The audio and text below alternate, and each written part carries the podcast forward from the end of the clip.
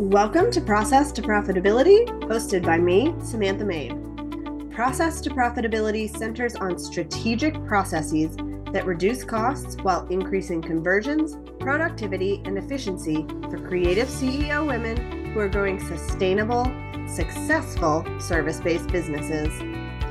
We'll discuss strategies that produce sustainable profits and how to apply these processes to your small business through solo episodes and some amazing guests this season.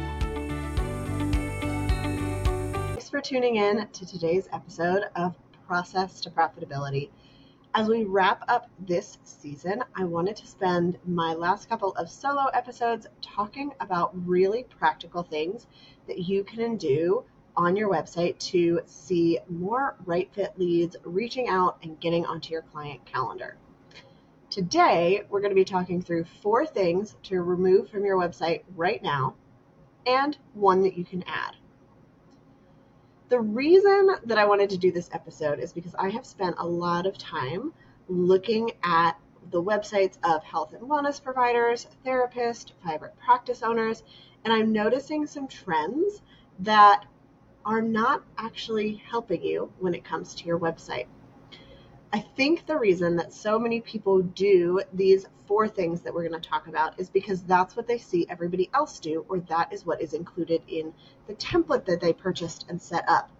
But we want to think about our website differently. What we really want to do is create a strategic journey from when somebody initially lands on our website, whether they came from a referral, or they found us on Google, or maybe they're coming from social media, and we are moving them step by step towards booking a spot on your client calendar, either directly or through a consultation call. When we think of our websites as that journey, we want to make it as simple as possible. This is not an epic quest that somebody has to go on and there's all these side quests that they have to check out. We really want to give them the answers that they need, make it really easy to find so that then they can move directly into the next step and get help so many of your clients are coming to you because they need help right now. They don't want to wade through a whole bunch of different websites and compare what services you offer and what the pricing is. They want to know can you help them solve the problem they are having right now and get them results quickly? what we are doing through our website is we're continuing to build that trust by showing them that we understand what issues they might be dealing with. We understand what answers they are looking for, and we understand what questions they're asking before they reach out, and we are preemptively answering those for them. Let's talk about those four things you need to remove from your website right now. The first one is images of your equipment. Now, I know you spent a ton of money on the equipment. They are big investments and they are an important part of what you do in your practice. But your clients don't care what the equipment you use looks like. They care about how your service is going to benefit them. When I go to a chiropractor website and I see photos of their rolling table and their adjustment table and their x ray machine and all of these different equipment pieces. I'm not looking at those and comparing, oh, theirs looks nicer and newer than somebody else's. All I'm thinking is, okay, I would expect them to have this equipment because they offer this service. What I want to know is how does their service actually benefit me? So what you can do instead of having images of just your equipment on your website, especially in a gallery format, is to take professional images of your space in use. If you're a chiropractor, get a model and have someone take pictures of you actually doing an adjustment on them. If you're a massage therapist, have pictures of somebody in your space getting a massage, taking some time to relax if you are a therapist or you talk with somebody one on one, take pictures of you working with somebody in your office space. That is going to give you the benefit of allowing people to see what your space looks and feels like and what they can expect without feeling like you are just listing a bunch of things that they need to check out and they should know whether or not that's what they need. The one exception to this is if your space is the selling point. If you have a website for a rental property or a co working space or offices that you rent out, obviously the space is the thing that you are selling in those instances, and you should have photos of that. But the best way to have those is still to stage them so that people can see themselves in that space. And a bonus tip for this thing you need to remove from your website if you can't hire a professional photographer right now, find somebody and offer to trade services with them. I've done that multiple times in my business and it's always beneficial for both parties and it gets you to be able to grow your business faster. Okay, the second thing you need to remove from your website right now is your pricing or investment page. An investment or a pricing page is not going to convert visitors into clients because it only highlights the cost of your service instead of being anchored by the benefits and the outcome and everything else that is a part of what you do. If you have a page on your website that is just says investment or pricing, and all they do is click there and they see a couple of different packages, maybe a comparison of what's included in each, and a final price, they're not going to care. They are not going to go to that page and go, oh, now I am ready to work with this person. So, what can we do instead? Instead of creating an investment or a pricing page, you should create a services page where you include all the information about your client's pain points, the benefits of working with you, exactly what's included, your unique process, client testimonials, and the price. You want to include all of this together so that they get the whole picture. And when they see that price, they are not turned away because all they are looking at is a number and they've forgotten what the rest of the benefit of working with you is. My bonus tip here is to use words like cost and price when you put this on your page instead of things like investment, because this is going to help with SEO. Nobody is Googling what is the investment for working with a chiropractor. They want to know how much does it cost. If you can use the words that your clients are actually searching for, it might not sound as fancy or as pretty, but it's going to help you show up in search results for the people who are actually looking to work with you. Number three, what I want you to do right now, if you have a drop down on your website under your little about link, I want you to take it off.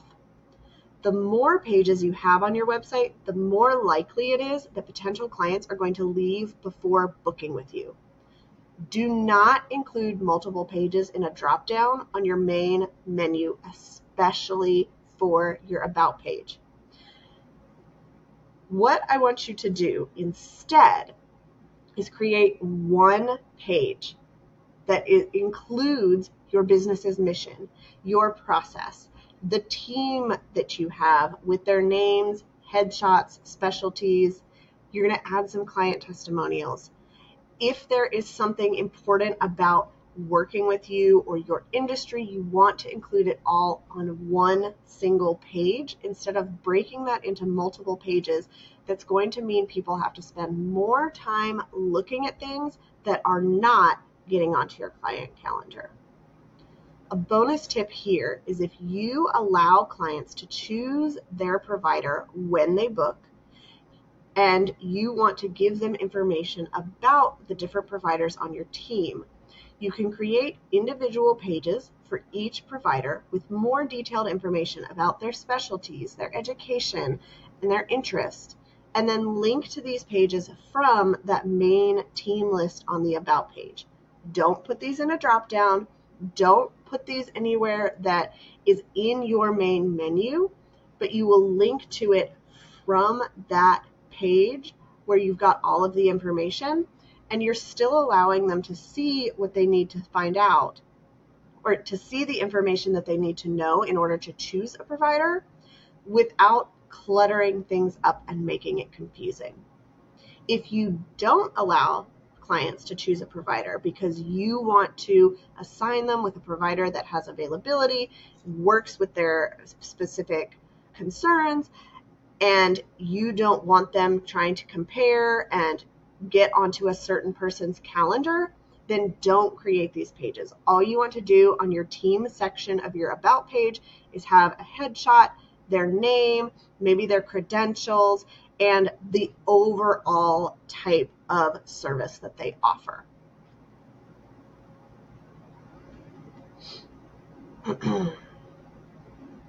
and the fourth thing that I want you to take off of your website right now is your FAQ page. Now, you may be saying, wait a minute, I thought we were supposed to include frequently asked questions. We want to get to those objections and give people the answers they need. Yes, but we don't want to have that as a separate page on our website. Instead, what you're going to do is you are going to put the frequently asked questions and their answers on the pages where they make sense. So it's going to be integrated in your website instead of living on its own page. For example, if you get questions about the type of service that you offer or the education that it takes to give that service, you can include those on your About page. If you get questions about insurance, pricing, how often sessions are, what the onboarding process looks like, who it is that you work with, include that on your services page. And the best place to include frequently asked questions, and you can include every question that you might put on other questions on other pages is to put it on your contact page. So after you have your contact form and you have your location information, have a frequently asked questions section where you go through all of those questions and put the answers there. That is going to boost the SEO of your contact page because it gives you more words. But what if you want to have a link directly to those frequently asked questions for people who ask? Here's my tip for you.